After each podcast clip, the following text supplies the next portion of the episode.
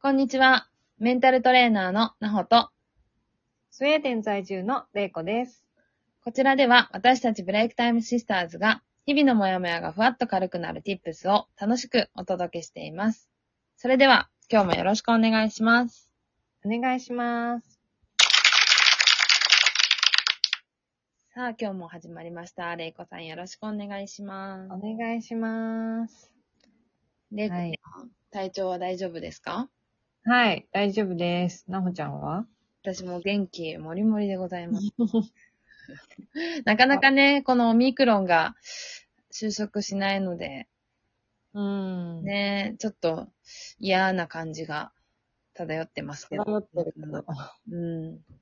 ね。うん。どうしてもこでもう、まクラスターとかが学校で出ちゃってるみたいで、今。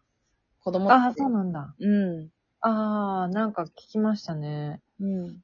うんな。んか私の友達も、あの、うん子供が学童で、結う局んクラスターが起きちゃって、うん。それ、外に出れないんだよ、みたいなこと言ううん。とか、まあ、どうしてもウイルスは目に見えないので、 もう防ぎようがないところもありますが。そうですね。うんなんか変に怖がらなくてもいいなって、すごい、まあうんもう2年ぐらいね、コロナと共存してるので、ちょっと最近そうは思ってはいるうん。んですけども。まあそん、そう言っても気をつけなきゃいけないことはうん。あるんで、あまあ、あのんまり敏感になりすぎず、うん。うん、対策だけはして、ね。うん、かからないようにしてい、まあ、寒いからね。それ以外にも。風邪ひきやすい時期ですからね。こう、乾燥してるし、うんほんと、体を温めて過ごしたいですね。そうですね。なんで、まだこれから寒くなるから、そう気でをすつけてくねだ。さい。はーい。気をつけましょう。じゃあ今日のテーマを。はい。今日は、えー、ちょっと前回途中になっていた、えー、目標を達成することだけが全てじゃないということで、えー、パート2ということでやっていきたいなと思います。はい。はーい。まあ、前回ちょっと話をいろいろ進めてたんですけども、あの、東大の事件ありましたよね。はい。はい。痛こましいの話をしてたと思うんですけども、殺傷事件の話ですね。はい。うん、ちょっと痛ましい事件ではあったんですけれども、まあ、うんそこに至った経緯っていうのは、まあ本人の中でいろんなこと、感情があって、あの、ね、東大に行くことが目的で、お医者さんになることが目的で、その目標達成が、ちょっとできないかもしれないって思った時に、まあいろいろ悩んじゃったっていうところなんだと思うんですけど。うん。まあうんそれで人をね、うん傷つけるのは言語道断で、そうですね。許されるものではないんだけど、でもなんかその、そっから、ま、傷、学べることはあるよね。そうですね。っていう話をしてたんだよね。そうです、そうです。で、なんかこう、周りがどうこうっていうものでもないと思っていて、うん。その親が悪いとか学校の先生が悪いとかっていうことではなく、うん。まあ、自分でそういう感情になった時に、その目標達成というものに対しての、まあ、心の持ちようだったりとか、切り替えみたいなのを、やっぱり学ばなきゃいけないなって、あの、今回の事件を通して、私も改めてやっぱり感じたなと思っていて。なんか目標達成することだけが、本当にこのタイトル通りです。全てじゃない。別にうん達成しなくとも学べることがあったり、そのプロセスがすごく大事だったり、うん。もし失敗したとしても、違ううんパターン、違うルートがあるんだよっていうことを考えられるような、うん。あの、心の、なんかこう、マインドをこう、うまくこう、コントロールするじゃないですけど、なんかそういう人に私もならないとなっていうふうに、うん。改めて思いましたね。いや、なんかその、多分、その、いや、事件の情報を考え、考えみると、うん。医学部に合格したい。うん。医者、お医者さんになりたかった。うん。で、東大に行きたかった。うん。けど、それが絶望的にできないとうん。思って絶望した。うん。でも、まあ、お医者さんになるために東大を目指していた。うん。でも、その、なれないって分かってっていうところなんだけど、うん。もしかしたら彼はもう、東大以外の道はないって思ったのかもしれないよね。そうですね。東大に行くことが全てで成功だと思っているから、東大に行けないイコール失敗。ありえない。もうダメだ。うだんからそれは、なんか、どうしてそうなったのかって分からないけどさ、うん。あのーなんていうのまあ、お医者様になるのに、うん。いろんな道があるよね。そうですね。もちろん、その子が目指していた東大というものに、ちょっと一歩叶わない成績だったのかもしれない。だけど、その東大に行かなくたって、お医者さんっていう目標には絶対にたどり着けるわけで、そうだね。うん。なんかこう、そこで目標をちょっと取り違えたのかなって、なんかと東大に行くことが目的になっちゃって、うん。うん。よくあるよね。ありますよね。そういうのね。うん。なんか、目的と目標をこう間違えるっていうのがよく出る話で。結婚したいのか結婚式したいのかみたいな。そうそうそうそうそうそうそう。うなん、か、結局その東大に行くことって、あの、ただの通過点ではあるじゃないですか。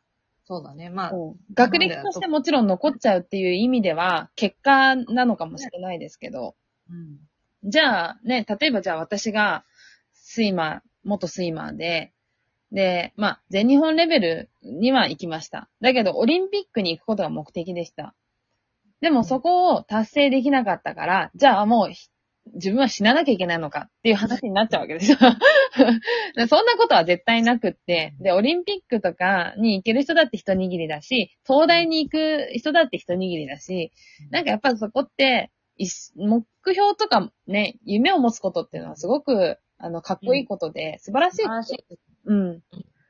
だけど、そこが達成できなかった時の自分も、ちょっと思い描いといてほしいなって。その先に残る自分、じゃあどうやったらもっと新しい目標に向かって頑張れるんだろうかとか、将来どうなりたいのかみたいなことを、やっぱりちゃんと考えられるようになってないと、やっぱり突発的にそういうことが起こった時に成績がこう不振になったりとか、うん、うまく自分の思い描く未来図からこうずれちゃったりとかしちゃった時に、あの、もう何も考えられなくなる。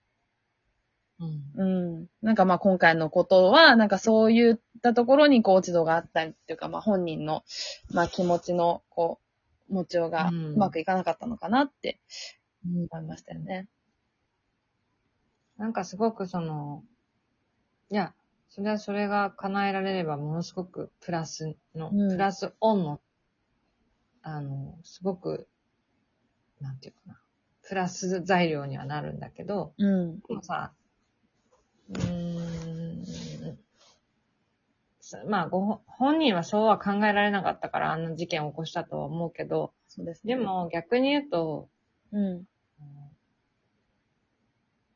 たとえ東大に行けなくて、うたとえお医者さんになれなくても、ん。うん。彼は、彼として本来、うん。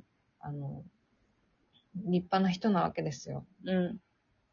そうですね。ね。うん違う道だって選べたんだろうしね。うん。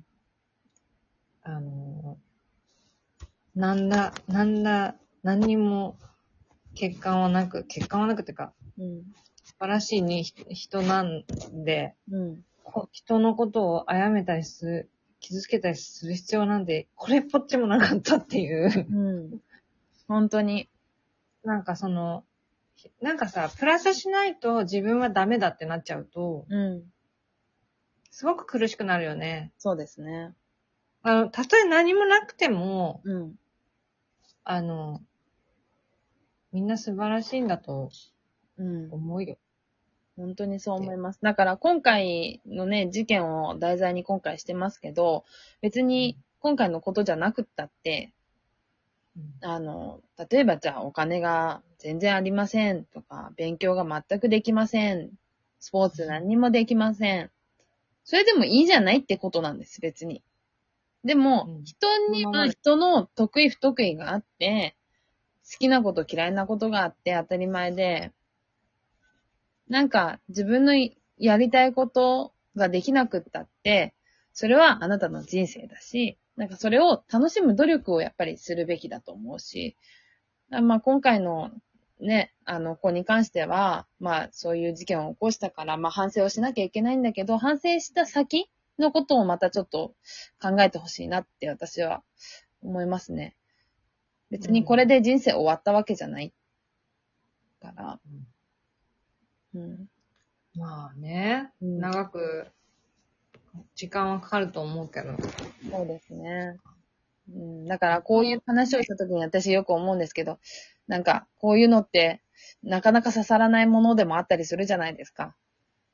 うん。だから本当にそういう人はこういい人と出会えてほしいな。まあ私たちみたいな人とこう話す機会があればね、ま本た、当だよ。うん。彼も変わるかもしれないから。ね。ね。なんか、はい。まあ、ほんと成功へのステップになるから、失敗はしてもいいよっていうことをちょっと伝えたかった題材でございました。はい。はい。今日この辺で失礼します。はい。はい。このトークを聞いていいなと思った方は、いいねやネギスタンプをしていただけると嬉しいです。今日も聞いてくださり、ありがとうございました。ありがとうございました。